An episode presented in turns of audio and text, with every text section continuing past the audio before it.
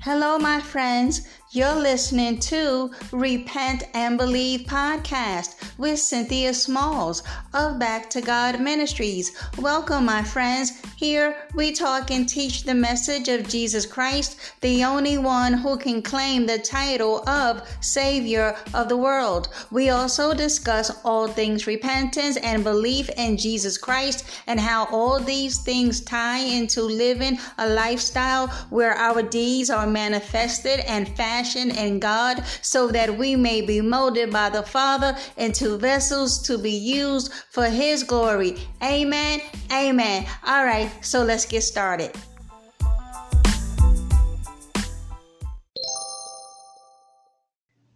Hey everyone, before we get started, I'd like to say thank you for tuning in. And if you enjoy my podcast, please share download, leave me a message or comment. Thanks, guys. Hello, everyone. This is Cynthia Smalls with Back to God Ministries. How's everyone doing today? I pray that all is well in your lives, that you are walking by faith and not by sight. You, beloved, are to never give up on the Lord Jesus Christ. Amen. Amen. All right, folks, listen, let me start us off with Proverbs 3 5. Trust in the Lord with all your heart and do not lean on your own understanding. Amen.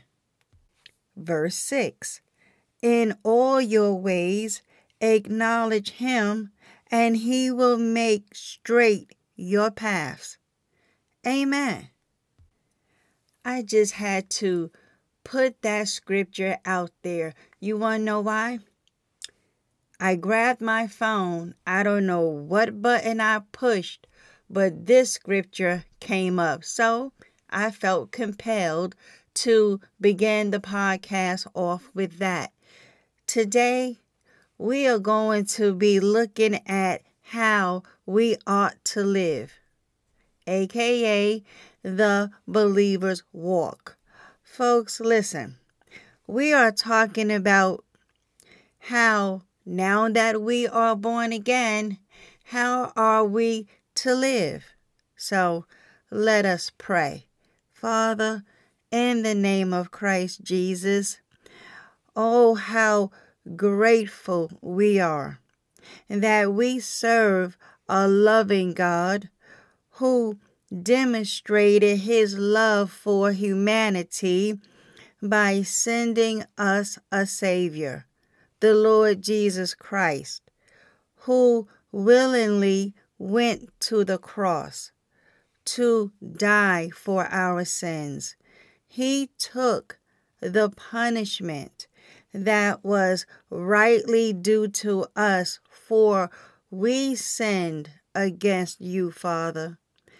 But Christ Jesus paid the penalty for our wrongdoing by suffering and enduring the agony of the cross. He was absolutely sinless, perfect beyond all imagination.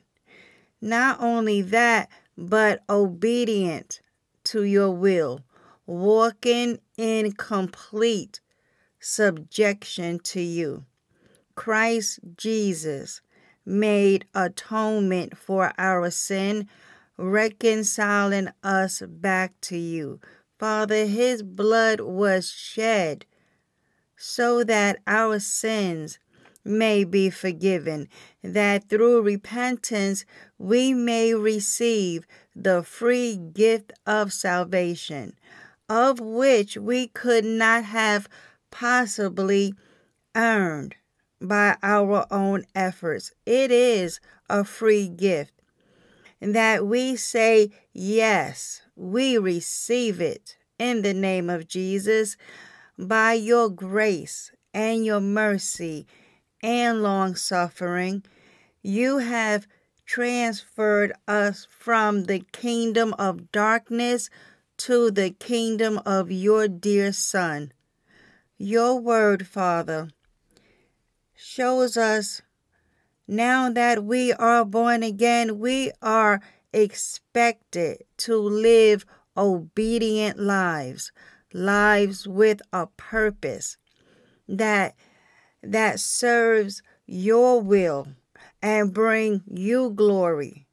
We are to produce good fruits of righteousness. We are to be diligent, faithful, righteous, holy, and firm in our belief in Jesus. No longer do we allow sin to be a motivating factor in our lives. We are done with sin. And with your ever giving grace, when we miss the mark, we confess our sin and we repent and we come to you for forgiveness, and the blood of Jesus continually cleanse and purge us from all unrighteousness. But Father, our mindset is to go, comma, and sin no more. How blessed are we that we have your word, for it teaches us how to be holy by your Holy Spirit. He instructs us in the way of righteousness. Father, we see in Ephesians 4, verse 29 to 32 let no corrupting talk come out of your mouths, but only such as is good for building up, as as fits the occasion, that it may give grace to those who hear and do not grieve the Holy Spirit of God, by whom you were sealed for the day of redemption. Let all bitterness and wrath and anger and clamor and slander be put away from you, along with all malice. Be kind to one another, tender hearted, forgiving one another as God in Christ forgave you. Amen. Father, what wonderful instructions we have in your word about how we ought to be living. Colossians 1:10 so as to walk in a manner worthy of the Lord, fully pleasing to him, bearing fruit in every good work and increasing in the knowledge of God. Amen. Micah 6 8. He has told you, O man, what is good, and what does the Lord require of you? But to do justice, and to love kindness, and to walk humbly with your God. Amen. And lastly, Father, Romans 12. For me, is the backbone to our faith. Verses 1, 1 through 2 tells us, Paul says, I appeal to you, therefore, brothers, by the mercies of God, to present your bodies as a living sacrifice, holy and acceptable to God which is your spiritual worship. Do not be conformed to this world, but be transformed by the renewing of your mind, and that by testing you may discern what is the will of God, what is good and acceptable and perfect. Amen. So, Father, I ask for wisdom. I ask for wisdom to teach today's lesson. May the Holy Spirit move on me, give me keen insight into your word because, Father, as always, I want to learn. And I pray that my brothers and sisters in Christ, they too ask for wisdom and discernment. May all that we do bring glory to your name. Father, we give you reverence, we give you glory, we give you all of our worship. Hallowed be thy holy name. Bless your holy name, Father. In Jesus' mighty name, I pray. Amen. Amen. All right, beloved, listen. This is all about how to live a born again life in Christ. Listen. Whether or, excuse me, whether or not you have heard this before, we are supposed to be holy. Yes, now that, listen, now that we are in Christ, yes, the Father fully, completely expects for his children to be obedient and holy. Oh, yes, listen, I know it is challenging to live in this secular world. Uh huh where many aspects of a modern lifestyle conflict with God's holiness. So, we are going to be looking at several ways we can live life the way the Father intended, which is what? One of dependence on and dedication to Him. Amen. So, when we are living life like that, then we are doing what Christ instructed and commanded us to do. Listen, we are to love God, our Father, with our whole hearts, souls, minds, and strength. And not only that, but we must follow the teachings of Jesus Christ, our Lord and Savior. So, any discussion of how we are to live now that we are born again should focus first and foremost on the teachings of Jesus Christ, which we can all read about in the Bible. Listen, the entire Bible is full of insight into who God is. Not only that, but insight into our, before coming to Christ, sinful predicament. It also gives insight into God's plan to redeem us and how we should live in light of these realities. Listen,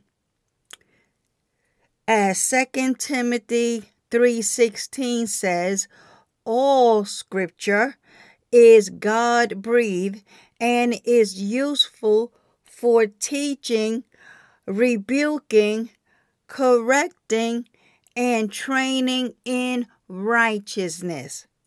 Amen. So, Jesus' teachings in the Gospels, in particular, it it encapsulate encapsulate the themes found throughout scripture and it it helps us to understand what it means to be a follower of the Lord Jesus Christ. And so, for this reason, we encourage people who want to learn more about Jesus to start by reading the Gospels Matthew, Mark, Luke, and John. We read the Gospels to learn about Christ's teachings, right? Listen, we can't get to everything Jesus taught on today's podcast. Okay, so let's focus on what he said was the greatest commandment to love the Lord your God. Here we go with all your heart and with all your soul and with all your mind. Listen, Jesus went on to add a second commandment that goes along with the first love your neighbor as yourself. Listen, notice that whole theme of love. We could boil these commandments down to love God, love others. Mm-hmm. It's as simple as that, beloved. Listen, though Christ Jesus taught about many topics, everything comes back to that ultimate goal of loving God and loving our neighbor. It makes sense. I mean, it just stands to reason that Jesus says to his disciples in John 13 35 that people would know they were his disciples because of their love for one another. Amen. Listen, following the teachings of Jesus is first and foremost about loving others. According to Christ Himself, this is the true mark of a true disciple of His. If you want to follow the teachings of Jesus, to live this wonderful born again life, listen, beloved, don't overcomplicate things. Focus on these overarching commandments and let them inform the way you and I live each and every day. So, remember, mm, listen, I am drinking the most delicious hot tea. This is, what is this called?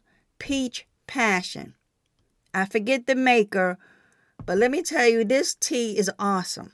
So, like I was saying, remember how the Pharisees tried to create rule after rule to make sure they pleased God over there in the Old Testament and trying to do all of those works of the law. Jesus had nothing but harsh words for them.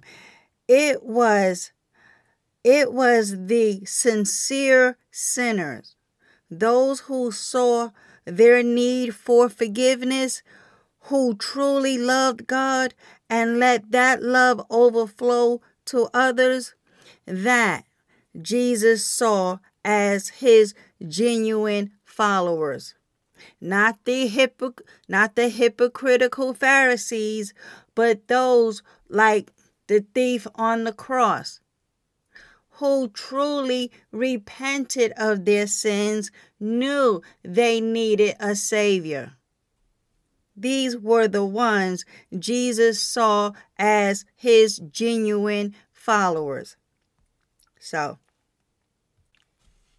when we have spent enough time in the Word, we see that one of the characteristics of Jesus' teachings throughout the Gospels is his use of parables. Jesus tells parables or stories meant to teach a spiritual lesson. More than two dozen times in the Gospels, we read about these different parables. So, if you didn't grow up reading Bible stories, you might find some of Jesus' stories a little odd. You wouldn't be the only one. Listen, the people who were there to hear him tell his parables in person were also confused at times. Yeah, they were. Yeah, they were. That is because they took the stories at face value instead of realizing they were metaphorical.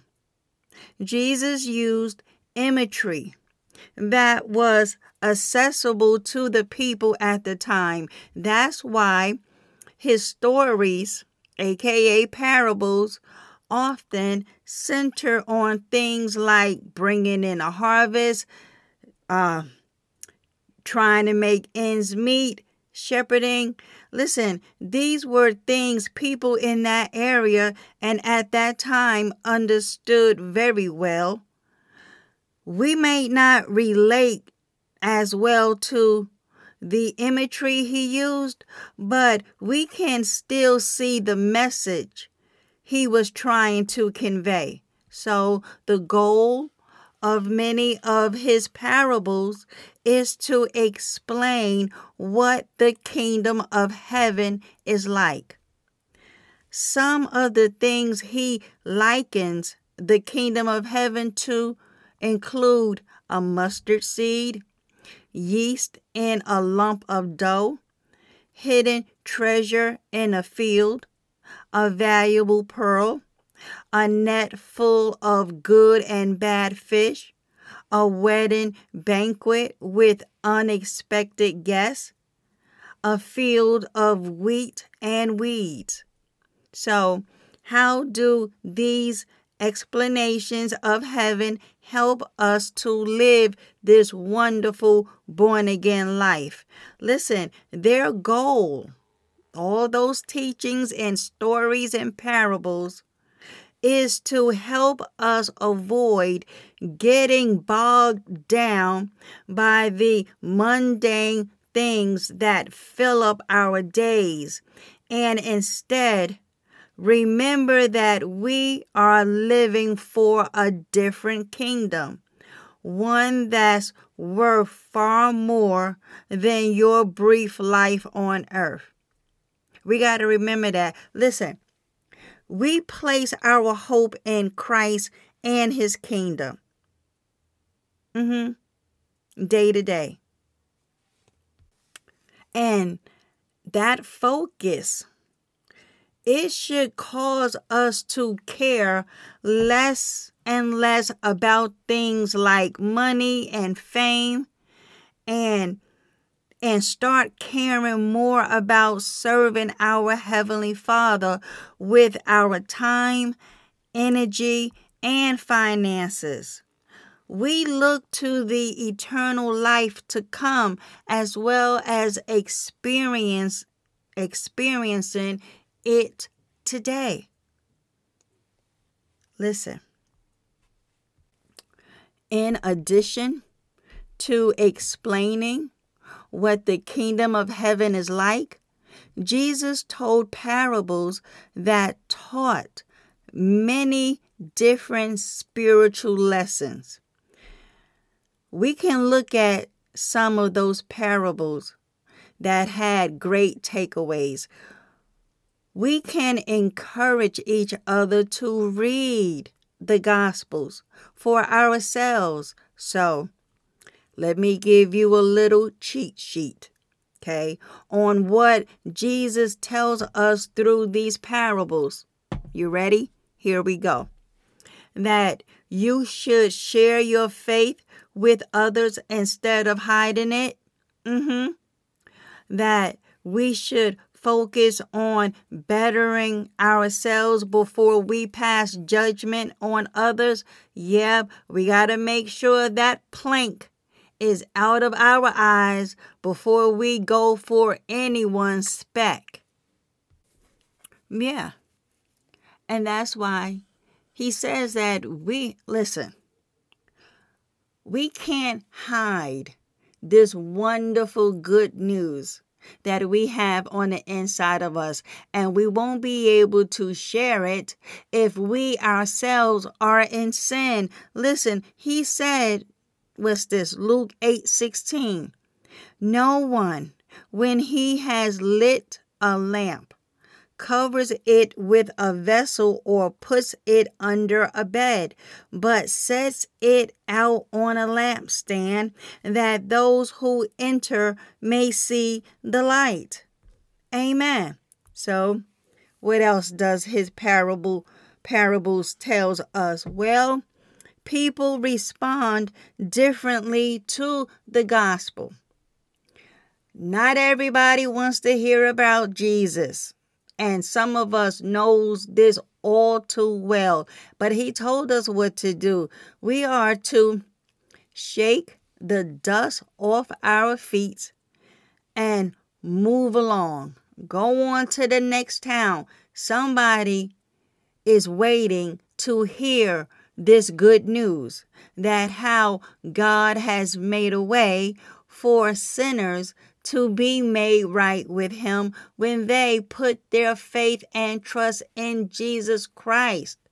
That through repentance, through the changing of your mind, the turning from that old wicked sinful lifestyle and coming to Christ, you can have your sins forgiven through his shed blood.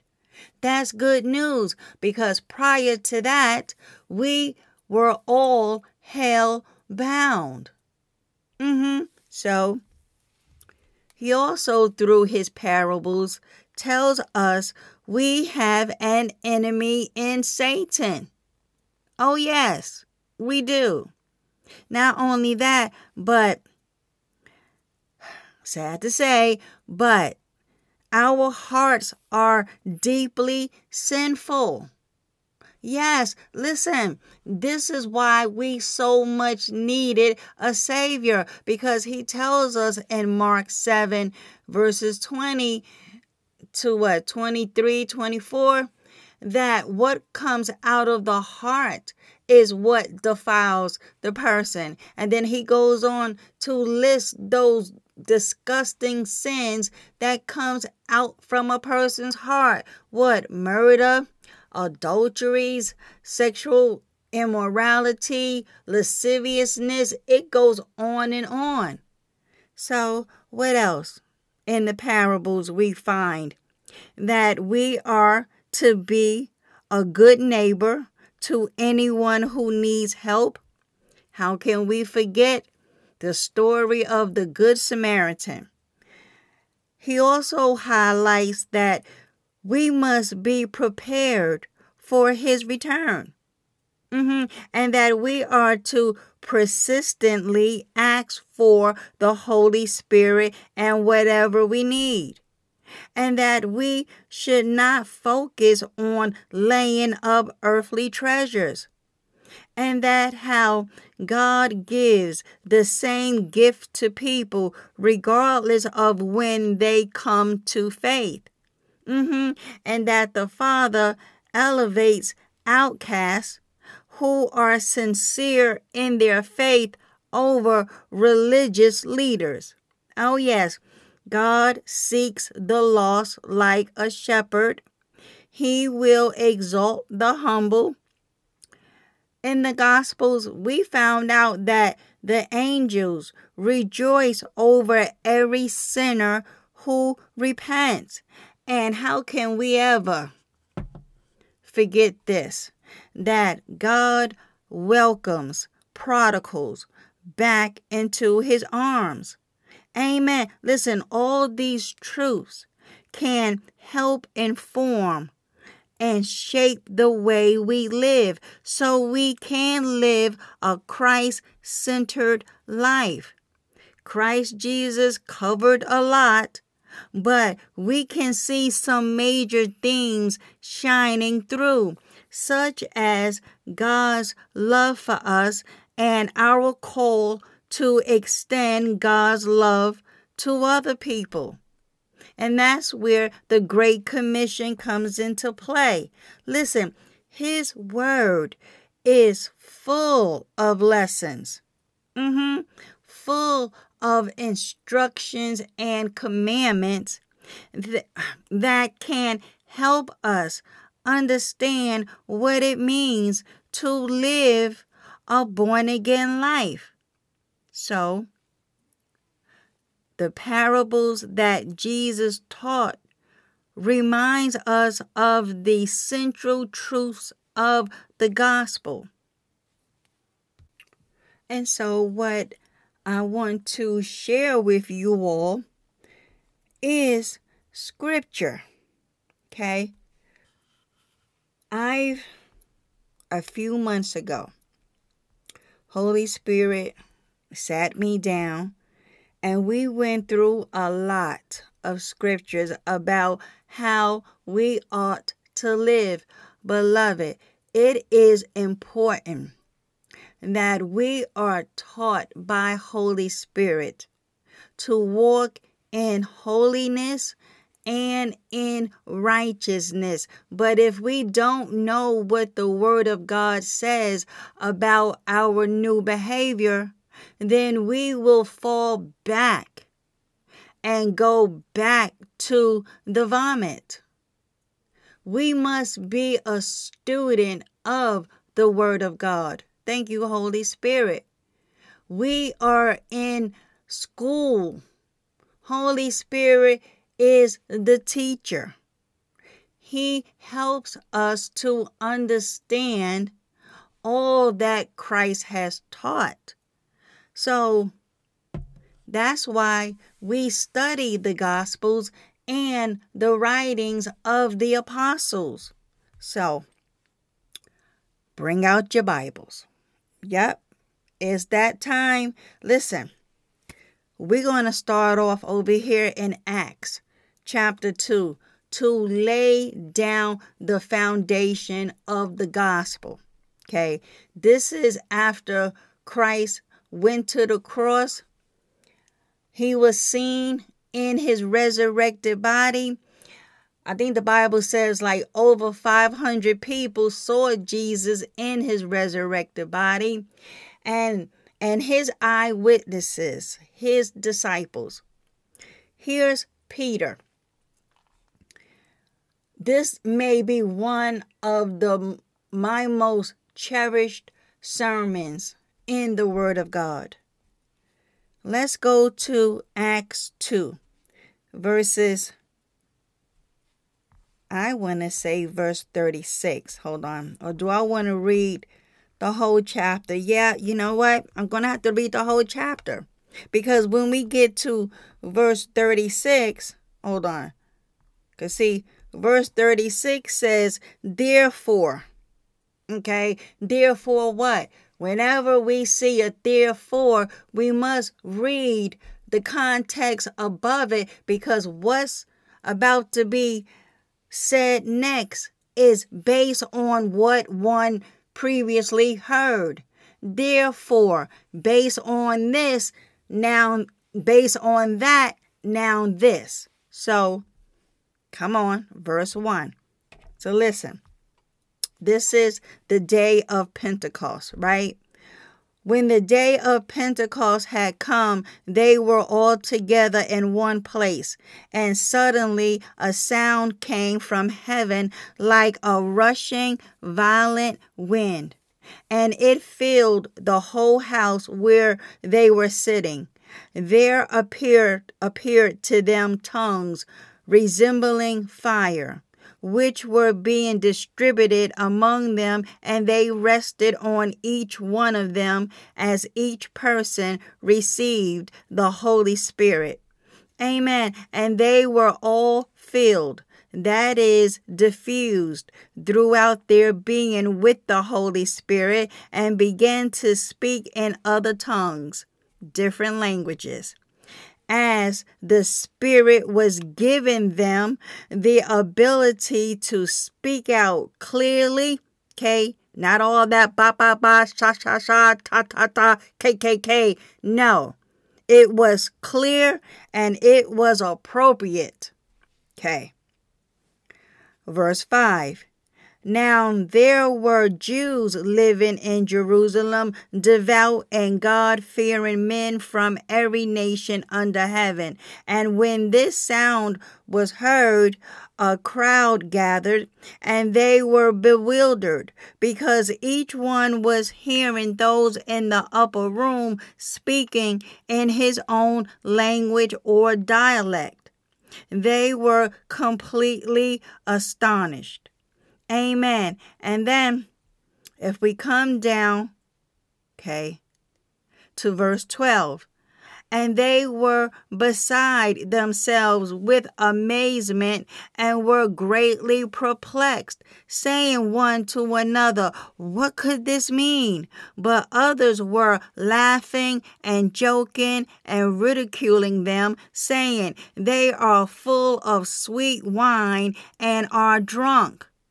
Verse 14, Acts 2. But Peter, standing with the eleven, raised his voice and addressed them, Men of Judah, and all you who live in Jerusalem, let this be explained to you.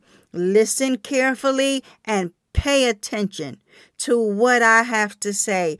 These people are not drunk, as you assume, since it is only nine o'clock in the morning the third hour of the day. But this is the beginning of what was spoken of through the prophet Joel. Verse 17, and it shall be in the last days, says God, that I will pour out my spirit upon all mankind, and your sons and your daughters shall prophesy, and your young men shall see divinely prompted visions, and your old men shall dream divinely prompted dreams. Even on my bond servants, both men and women, I will in those days pour out my spirit, and they shall prophesy and I will bring about wonders in the sky above and signs attesting miracles on the earth below, blood and fire and smoking vapor. The sun shall be turned into darkness and the moon into blood before the great and glorious day of the Lord comes. Amen. And it shall be that everyone who calls upon the name of the Lord, in, invoking, adoring, and worshiping the Lord Jesus shall be saved, rescued spiritually.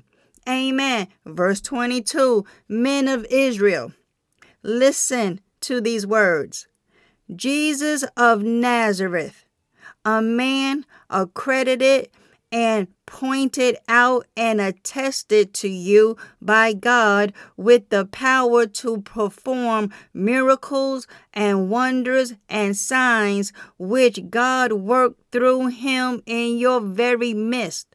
Just as you yourselves know, this man, when handed over to the Roman authorities, beloved, don't you love this backstory? I love it according to the predetermined decision and foreknowledge of God, you nailed to a cross and put to death by the hands of lawless and godless men.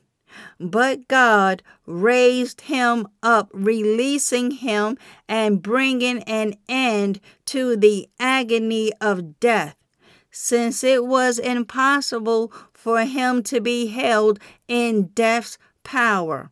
Amen. For David says of him, I saw the Lord constantly before me. For he is at my right hand, so that I will not be shaken from my state of security. Therefore, my heart rejoiced, and my tongue exulted exceedingly.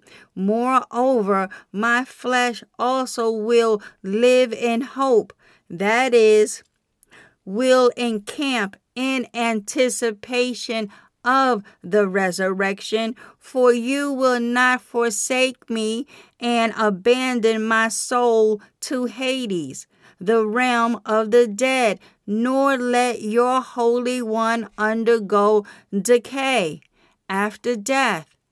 Verse 28 You have made known to me the ways of life. You fill me, infusing my soul with joy, with joy, with your presence.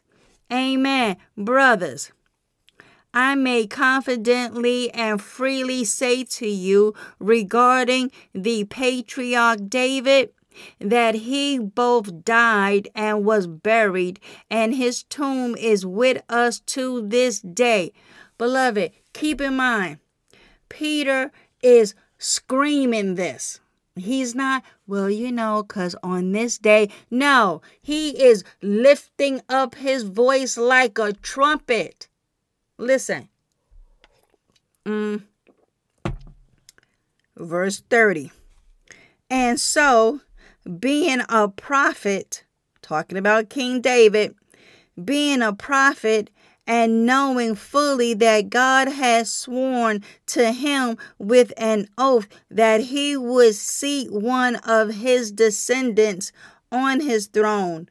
He foresaw and spoke prophetically of the resurrection of the Christ, the Messiah, the Anointed, that he was not abandoned in death to Hades, the realm of the dead, nor did his body undergo decay.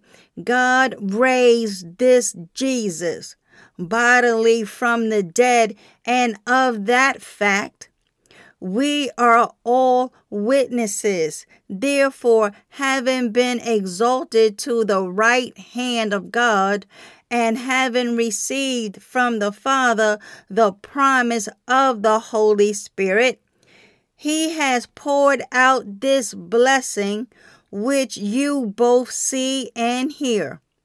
For David did not ascend into the heavens, yet he's Yet he himself says, The Lord, the Father, said to my Lord, the Son, Sit at my right hand until I make your enemies a footstool for your feet. Amen. Verse 36. Therefore, okay, here we go.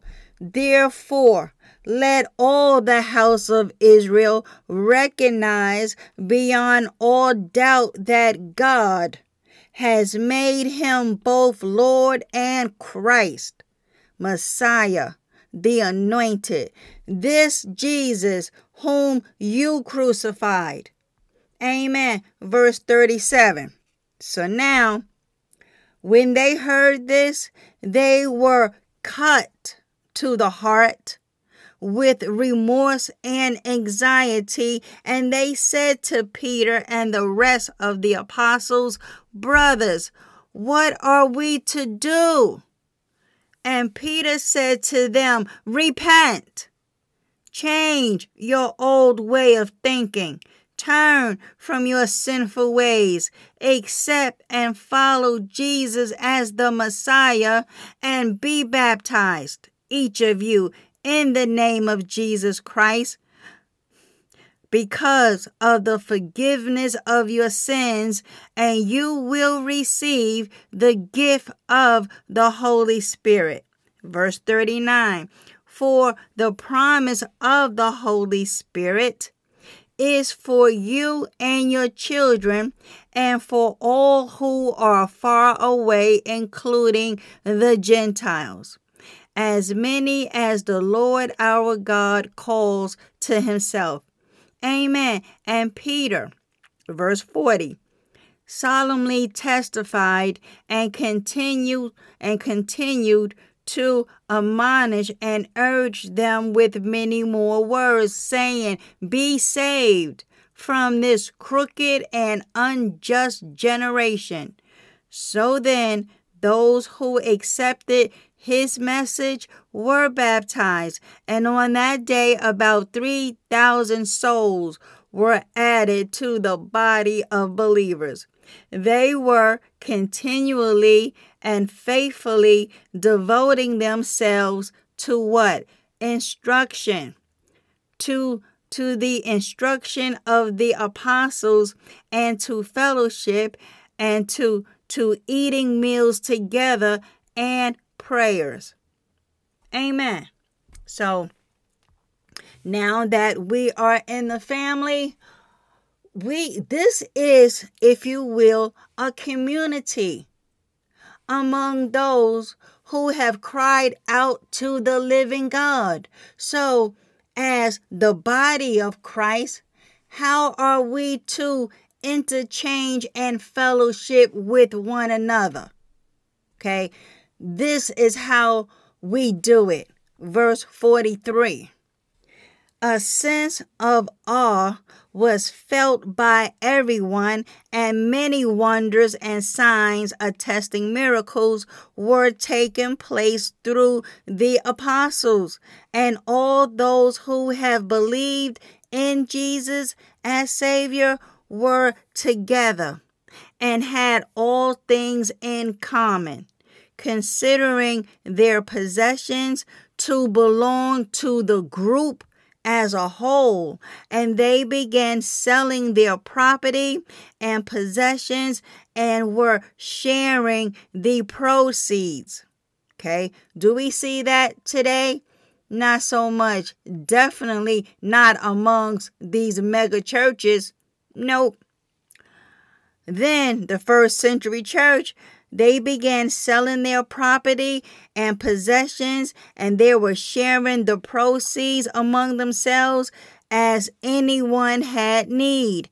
Day after day, they met in the temple area, continuing with one mind.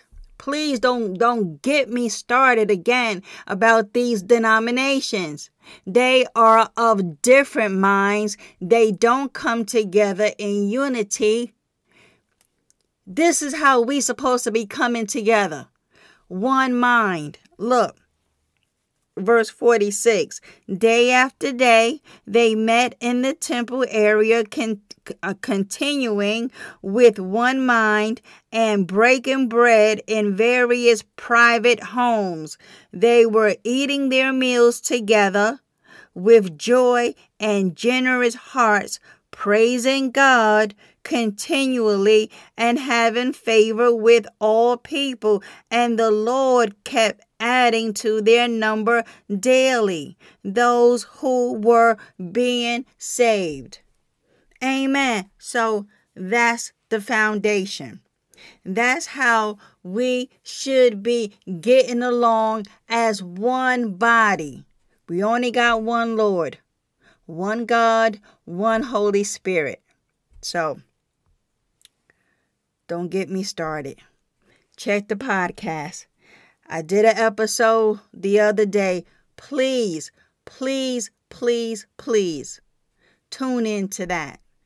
So we have Acts chapter 4, verses 32 to 37. Because again, we need to highlight how we, as the body of Christ, how we should share amongst one another. Acts 4, starting at verse 32. Now, the company of believers was of one heart and soul, and not one of them claimed that anything belonging to him was exclusively his own, but everything was common property and for the use of all.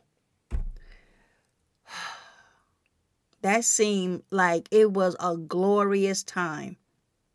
We don't we don't hardly see that today. Listen, try going to one of these wolves in sheep's clothing heading up these mega churches. Go over to them and ask them can can they sell one of their mansions because you're about to be put out and you have no money. Not only you but your whole community needs housing, clothing, jobs, vehicles, where they sitting and living high on the hog, try getting a light bill paid. Mm-hmm. Yeah.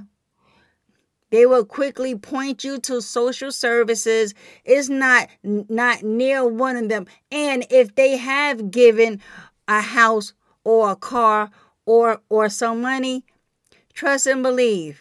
It was far and few in between. All the money they making off the false doctrine of tithing, huh? How can someone preaching the word of God is almost a billionaire? And I don't want to hear, well, you know what? Cause see, I'm a businessman. I got oil rigs. I I um I sell electricity.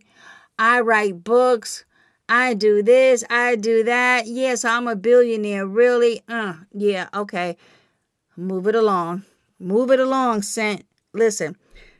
Verse 33 and with great ability and power, the apostles were continuously testifying to the resurrection of the Lord Jesus, and great grace, which is God's remarkable loving kindness and favor and goodwill, rested richly upon them all. There was not, listen, verse 34 there was not a needy person among them why? Because those who were owners of land or houses were selling them and bringing the proceeds of the sales and placing the money down at the apostles' feet. Then it was distributed to each as anyone had need. Amen. Now Joseph, verse 36, a Levite and native of Cyprus, who was surnamed Barnabas by the apostles, which which translated means son of encouragement, sold a field belonging to him and brought the money and set it at the apostles' feet. Amen. So, you want to know how we are to be living now that we are born again? We are to care for one another in the body. If you know of anyone in this family that has a need and you are able to help, help. Help. So, we have Romans 4. I need to pray. Father, in the name of Jesus, may you may you give us wisdom. Give us insight and discernment to go and seek those who may be in need, those who are in the body. Direct our paths, whether it be to a ministry that's really for Jesus, an organization that's really preaching the gospel. May you direct us to those who are in need, Father. We want to help. We may not have all the the resources to do how we how we really want to do do it, but we depend on you to guide us and show us and whatever provision you give to us, may we have willing hearts to share cheerfully with our brethren. Thank you, Father. In Jesus' mighty name I pray. Amen yeah i just i just felt led. I just had had to pray that because our heart our love for our brethren should be great. It should be great. And this is why we must be quiet in our spirit sometimes. I know people are busy y'all got jobs and families and and a whole lot going on. So it is my heart's desire that we hear from the Lord to direct us to those who are in need, whether we can offer our time, our energy, our money, whatever. But as long as we are helping one another. And I pray for discernment because you have a lot of organizations out there that are scammers. Or they don't give as much to the needy, but they keep a lot of it for themselves. Not everybody is on the up and up.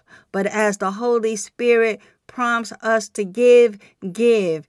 And if something is shady going on, well, they have to answer to the Lord. We, out of the treasure of our hearts, we give. Amen. And then we have Romans 4 24 to 25. Beloved, listen, I'm giving us these scriptures so that we can go back and study and meditate. These are the behaviors that we need to do and to come out of. Okay. Romans 4 24 to 25 says, But for our sake also, to whom righteousness will be credited as those who believe in him who raised Jesus our Lord from the dead, who was betrayed and crucified because of our sins and was raised from the dead because of our justification our acquittal, absolving us of all sin before God. Amen. I believe I put that in there to keep our minds focused at all times on Jesus and what he has done for us and why we are now in this wonderful position with the Father, having been reconciled. Amen. Thank you, Holy Spirit.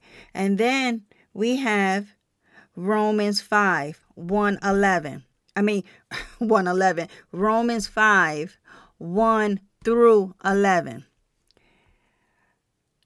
Let me just say this. In my in, in my journal, these block of scriptures that I'm giving us, I believe the mindset was to to to give us a structure of where we are, how we got here, what Christ has done for us. Setting up now, this is how we live. We live relative of what Christ has done for us. But if we don't know fully, because you can't trust nothing, okay, coming out of these apostate denominational churches. You can't believe nothing they say. Okay? I don't care how sweet and nice they may be. The fact that they are participating in the schism throws up a red flag on any teaching coming out of there because it's going to be twisted. It's going to have false doctrine attached to it. It has a smidgen, a smidgen of truth wrapped around a great big old lie. We don't know what's truth, what is false, unless we are around Christ Jesus to know what he says so if you find yourselves in one of these unbiblical denominations, you would know immediately it's time to go. They preaching and teaching false doctrine. Where do you think these doctrines of demons come from? They don't come from the church of Jesus Christ. No. They coming out of these apostate churches. So, the results of justification. Romans 5, verses 1 through 11. Paul was saying, Therefore, since we have been justified, that is, acquitted of sin, declared blameless before God, by faith, let us grasp the fact that we have peace with God Amen. Uh, beloved, I'm telling you, if we, right, Holy Spirit, if we don't understand what took place at the cross, how are you going to enjoy your victory in Christ? Yes, this is why today is like a straight up Bible study today. Verse 2 Through him, we also have access by faith into this remarkable state of grace in which we firmly and safely and securely stand. Let us rejoice in our hope and the confident assurance of experiencing and enjoying the glory of our great God, the manifestation of his excellence and power. And not only this, but with joy, let us exult in our sufferings and rejoice in our hardships, knowing that hardship, distress, pressure, trouble, produces patient endurance, and endurance proven character, which is spiritual maturity, and proven character, hope, and confident assurance of eternal salvation. Such hope in God's promises never disappoints us. Why? Because God's love has been abundantly poured out within our hearts through the Holy Spirit who was given to us. Amen. Verse 6 While we were still hopeless, powerless to provide for our salvation, at the right time, Christ died as a substitute for the ungodly. Now it is an extraordinary thing for one to willingly give his life, even for an upright man, though perhaps for a good man, one who is noble and selfless and worthy, someone might even dare to die. But God clearly shows and proves his own love for us by the fact that while we were still sinners, Christ died for us. Amen. Verse 9. Therefore, okay, since we have now been justified, declared free of the guilt of sin by his blood, how much more certain is it that we will be saved from the wrath of God through him? For if while we were enemies, we were reconciled to God through the death of his Son, it is much more certain, having been reconciled, that we will be saved from the consequences of sin by his life that is, we will be saved because Christ lives today. Amen. Verse 11. Not only that, but we also rejoice in God, rejoicing in his love and perfection through our Lord Jesus Christ, through whom we have now received and enjoy our reconciliation with God. Amen. See, now, once we get the backstory, once we get this wonderful news about what happened to us, can't we now appreciate appreciate even more of what Christ did for us? I'm telling you, Romans 5 1 through 11 this got to be the backbone to all instruction. You all know I love my Romans chapter 6 and how appropriate, having read what we just read about our justification and and how all that came to be through Christ Jesus, well, going forward, Romans 6.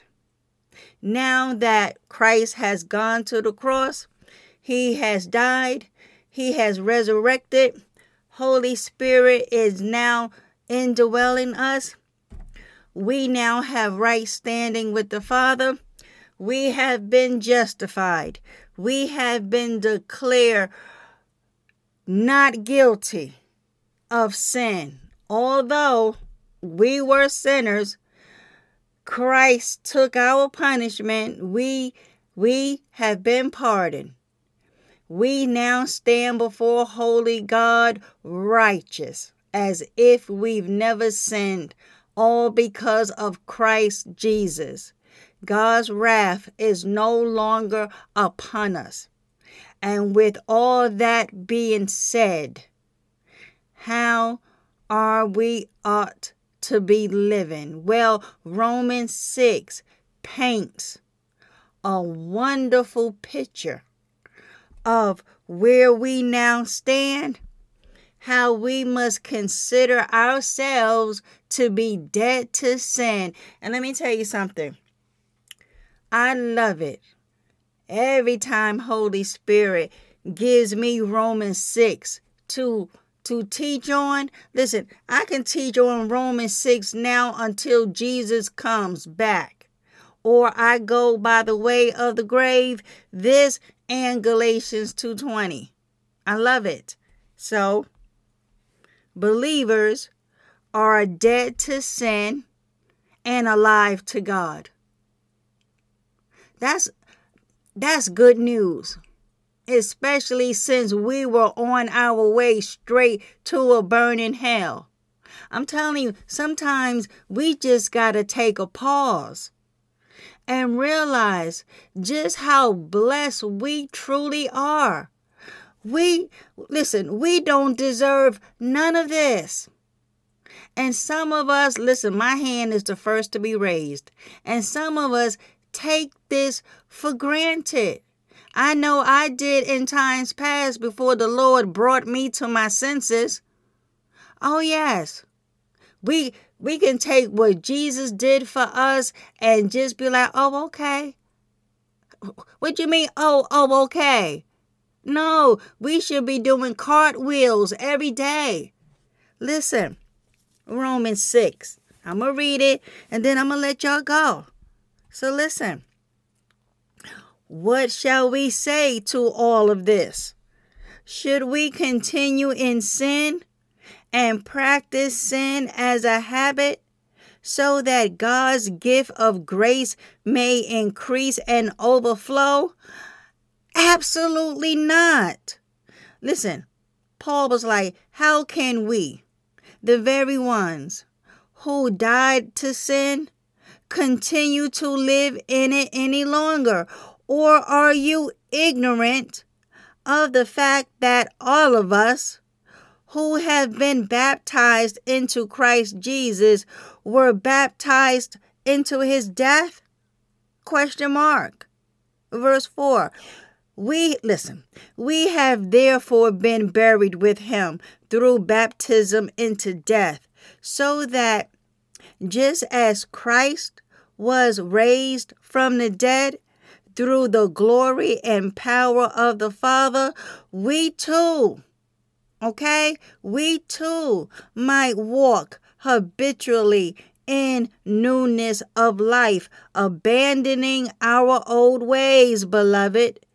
Verse 5 For if, listen, if we have become one with Him, permanently united in the likeness of His death, we will also certainly be one with him and share fully in the likeness of his resurrection. We know, verse 6, we know that our old self, our human nature without the Holy Spirit, was nailed Beloved, see, this is why I also love Galatians 2:20 cuz Paul tells us over there that we have been crucified with Christ. So, if Christ was nailed to the cross, well, spiritually, this old nasty sinful dead nature was also like Paul is saying over here. Where we at? Verse 6, was nailed to the cross with him. Why? In order that our body of sin might be done away with, so that we would no longer be slaves to sin. Amen. can't we now see the progression? Now that we have been justified, we are now finding out we are no longer slaves to sin. Not in Christ, we're not. No. So, where we at? Verse 7 For the person who has died with Christ has been freed from the power of sin. Amen. Did you know that, beloved? Uh huh. Yeah. So we can't stop saying it is impossible to stop sinning when scripture is telling us we who have died with Christ, we have been freed from the power of sin. Are you saying that Christ's death, burial, and resurrection didn't work for you? Are you the only one? Because we seem to agree with this. This is some good news for us who have been our whole lives slaves to sin. You got to get on board. No, no, no. You better get on board and stop sinning. Okay? In Christ, we have been set free. And don't even fix your face about Romans 7. Oh, wretched man that I am. I'm telling you, Paul was not a slave to sin when he when he wrote Romans 7, oh wretched man that I am. No, he was not. Yeah, but but he said, listen to what he said in verse 24. Did you not read all before? He wanted to do right, but he couldn't. He all the bad he didn't want to do, he seems to do that even more. Oh, wretched man, I can't get this right. Paul, again, the understanding is that Paul Okay, the context, real quick, please, beloved. I got to move on. Romans 7 is all about, he was talking about the law and that and that how in particular about the old wretched man and how he was lamenting about just how wretched he was trying to please God but he can't he wanted to but he didn't Paul was saying that one who was living up under the law Without Christ having gone to the cross, all of this wonderful justification has not taken place for no one. People who lived under the law of Moses, for the most part, they loved God, but because their spirits were not born again, this is this is before Holy Spirit indwelling a born again believer. No one living up under the law was born again. Therefore, in their own strength, they could not keep the law. It was totally impossible. They wanted to please God, but they found themselves still sinning. Why? Christ Jesus has not come on the scene yet, dying for the sins of the world, making the great exchange on the cross. No one was filled with the Holy Spirit to now love God the way how we can love him after the resurrection. It is by grace now, not by works because there's nothing we could do to earn justification. It's a free gift by faith. They didn't have that kind of faith because they thought their works were good enough, but it wasn't. So, back over here, where we at? Romans 6, okay, verse 7. For the person who has died with Christ has been freed from the power of sin. Amen. So, how can Paul, in one chapter, talking about as if he was talking about himself, current day, a slave to sin, but over here in chapters, and yeah, where we at? Romans 6, okay? Over here in Romans 6, telling us how we have been freed from sin and we are no longer slaves. Beloved, Paul was not bipolar. Okay, so it it just stands to reason that there there's another interpretation of Romans 7 24. So, verse 8. now, if we have died with Christ, we believe that we will also live together with him because we know the self evident truth that Christ having been raised from the dead, will never die again. Death no longer has power over him. For the death that he died, he died to sin. Listen, ending its power and paying the sinner's debt once and for all. Amen. Beloved, I don't know about you all, but this is some great, great news for me. Okay. Anybody who was hell bound now coming to Christ and reading this, this this don't make you joyful. This don't make you even more appreciate what Christ and the Father has done for us when we didn't even deserve none of this. It makes me grateful it it truly it truly makes me grateful verse 10 i got to read it again for the death thank you holy spirit Mm-mm-mm. for the death that he died he died to sin ending its power and paying the sinner's debt once and for all and the life that he lives he lives to glorify God in unbroken fellowship with Him. Verse 11, even so. That means you too. That means likewise, beloved, you too. Mm-hmm.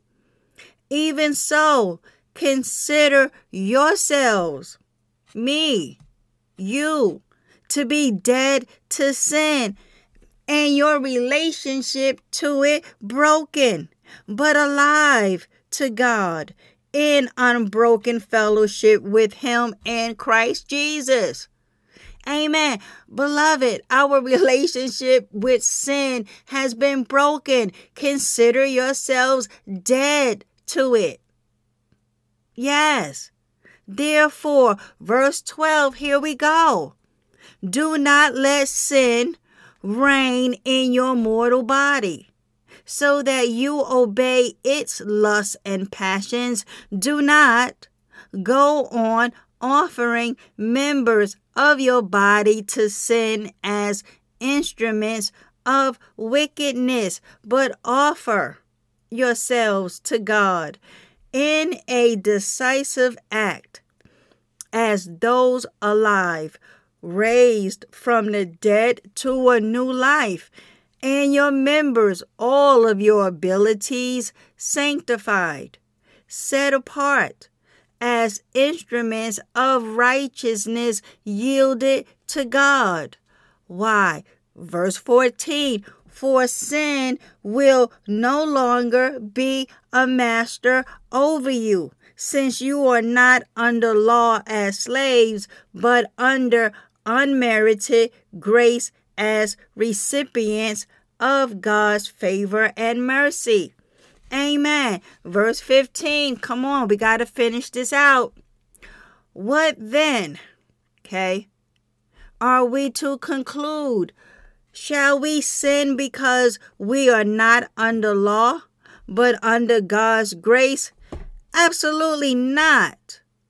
Do you not know that when you continually, beloved, offer yourselves to someone to do his will, you are the slaves of the one whom you obey, either slaves of sin, which leads to death, or of obedience, which leads to righteousness, right standing with God.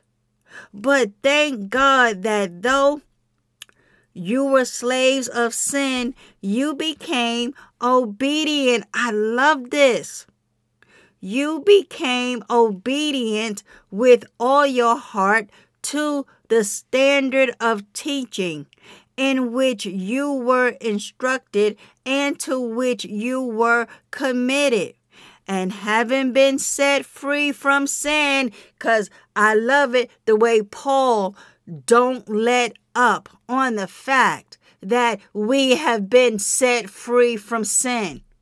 I love it that he keeps telling us sin no longer is our master. We are to consider ourselves dead to it, and the relationship we had with it is over. And now he, here he is. Where we at? Verse 18. And having been set free from sin, you have become the slaves of righteousness of conformity to God's will and purpose. He says in verse 19, I'm speaking in familiar human terms because of your natural limitations, your spiritual immaturity. For just as, listen, for just as you presented your bodily members as slaves to impurity and to moral lawlessness, leading to further lawlessness. So now, beloved, okay, offer your members, your abilities, your talents as slaves to righteousness, leading to sanctification. That is being set apart for God's purpose. Amen. I'm telling y'all, Paul is telling us keep the same energy.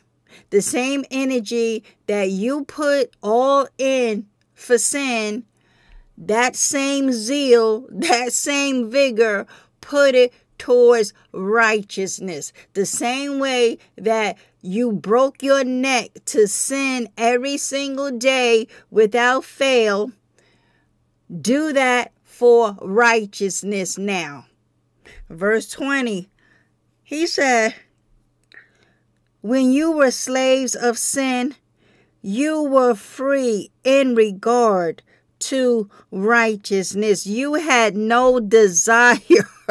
Paul is, Paul is telling the truth. He said, You had no desire to conform to God's will.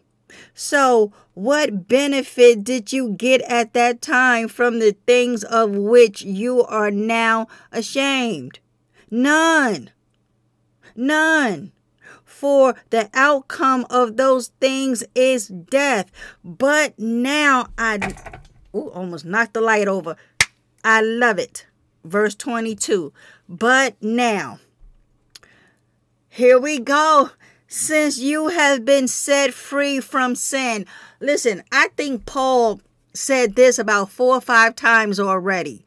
Why? Why, Holy Spirit, why is Paul repeatedly beating us in the head over and over? We have been set free from sin. You want to know why? Because we have. We have. Yes, yes, and amen.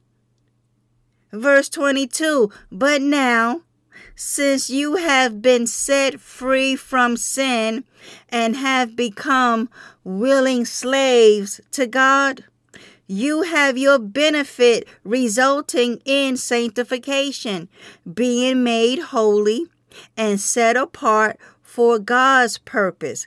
And the outcome of this is eternal life. Amen. See? But guess what? Paul ends this chapter with verse 23 just so we remain grounded and don't get too slappy happy and take his grace as a license to sin. He wraps it up for us. Verse 23 For the wages of sin is death, but the free gift of God, that is, his remarkable, overwhelming gift of grace to believers is eternal life in Christ Jesus, our, our Lord. Amen. Isn't that wonderful? Isn't that wonderful? So, what is the main takeaway? Because we got to find out why. What time is it? Oh, yo, I, I got to go. But listen, we got to find out why some claim it is impossible to stop sinning when John wrote in his letters that born again children overcome the world. They overcome the world. And what he said? Where we at? First John 5. Verse verse 4. For everyone born of God is victorious.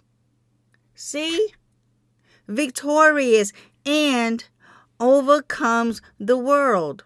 And this is the victory that has that has conquered and overcome the world. What is it? Our continuing persistent faith in Jesus, the Son of God. Listen, verse 5, real quick.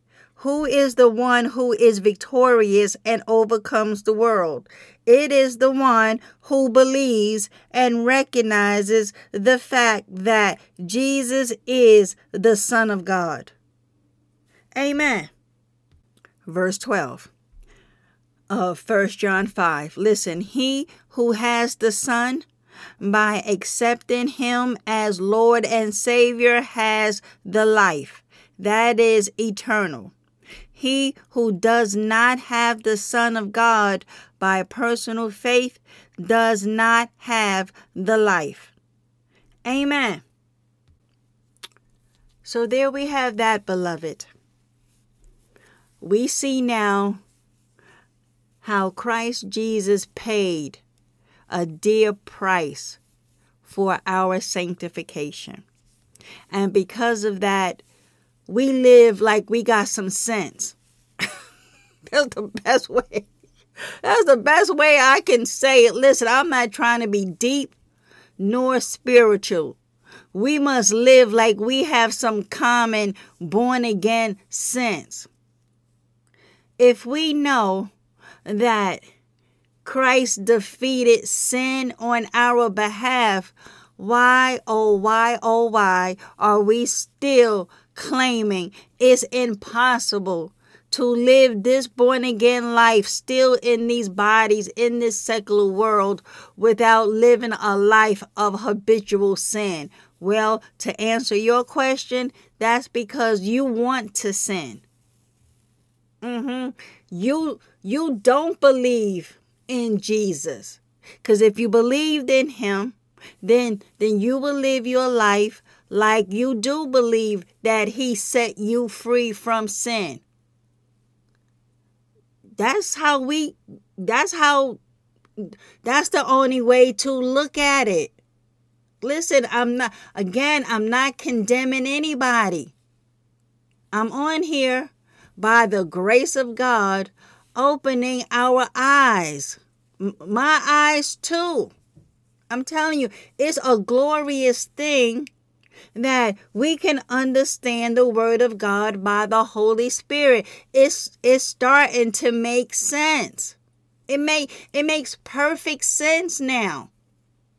So I pray that we all stay out of habitual blatant sin.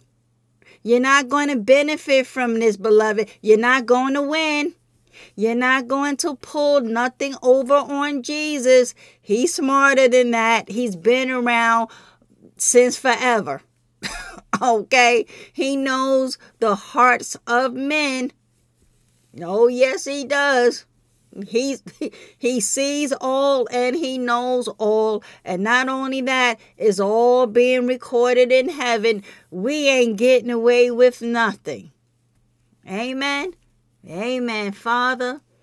In the name of Christ Jesus, we see over here in First John 5, verse 18, we know with confidence that anyone born of God does not habitually sin, but he, Jesus, who was born of God, carefully keeps and protects him, and the evil one does not touch him.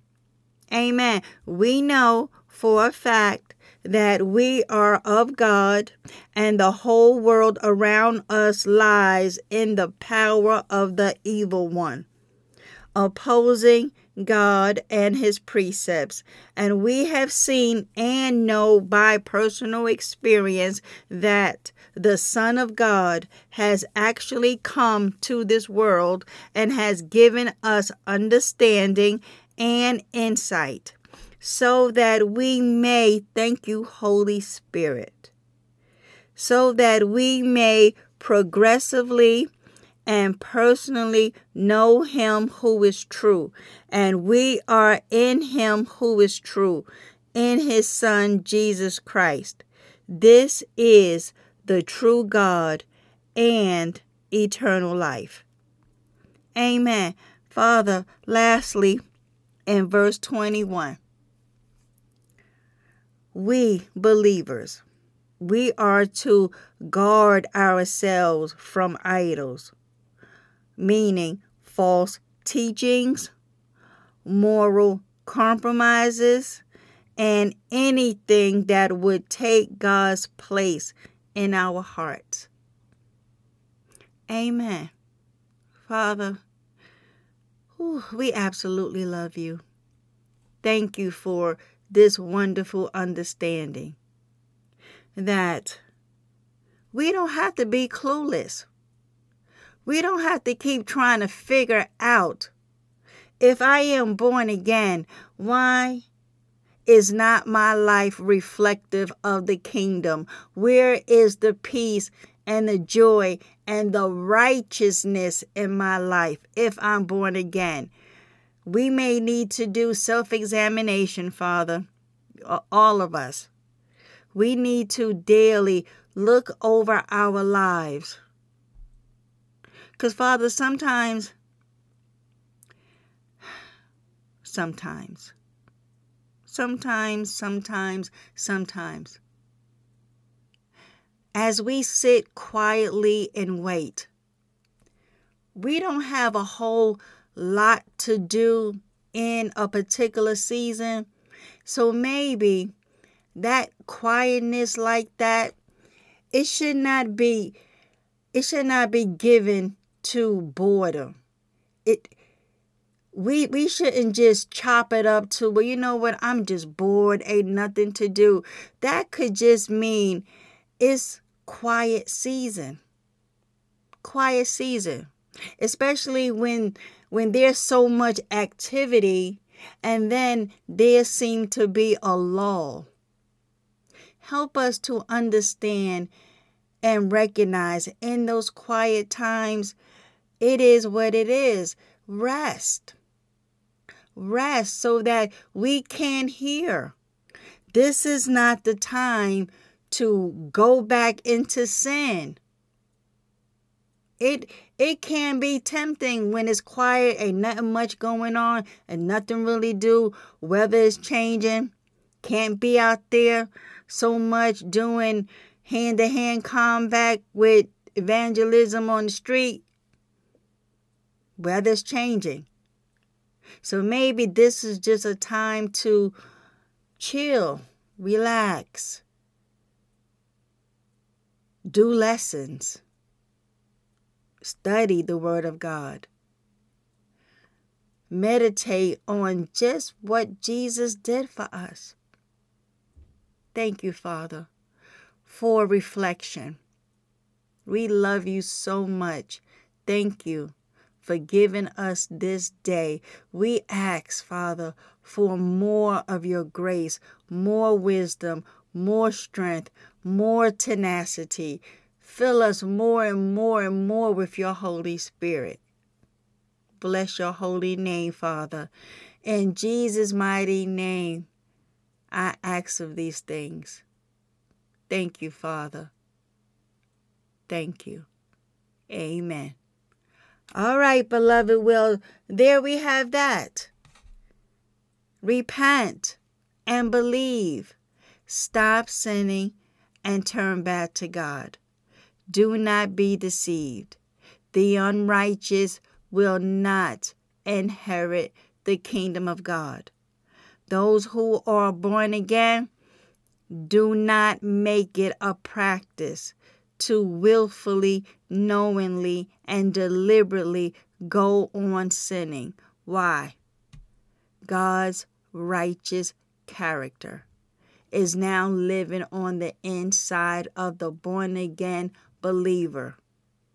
That's why. Amen. Amen. Until next time, Lord willing, I shall be speaking to you all soon. Bye for now.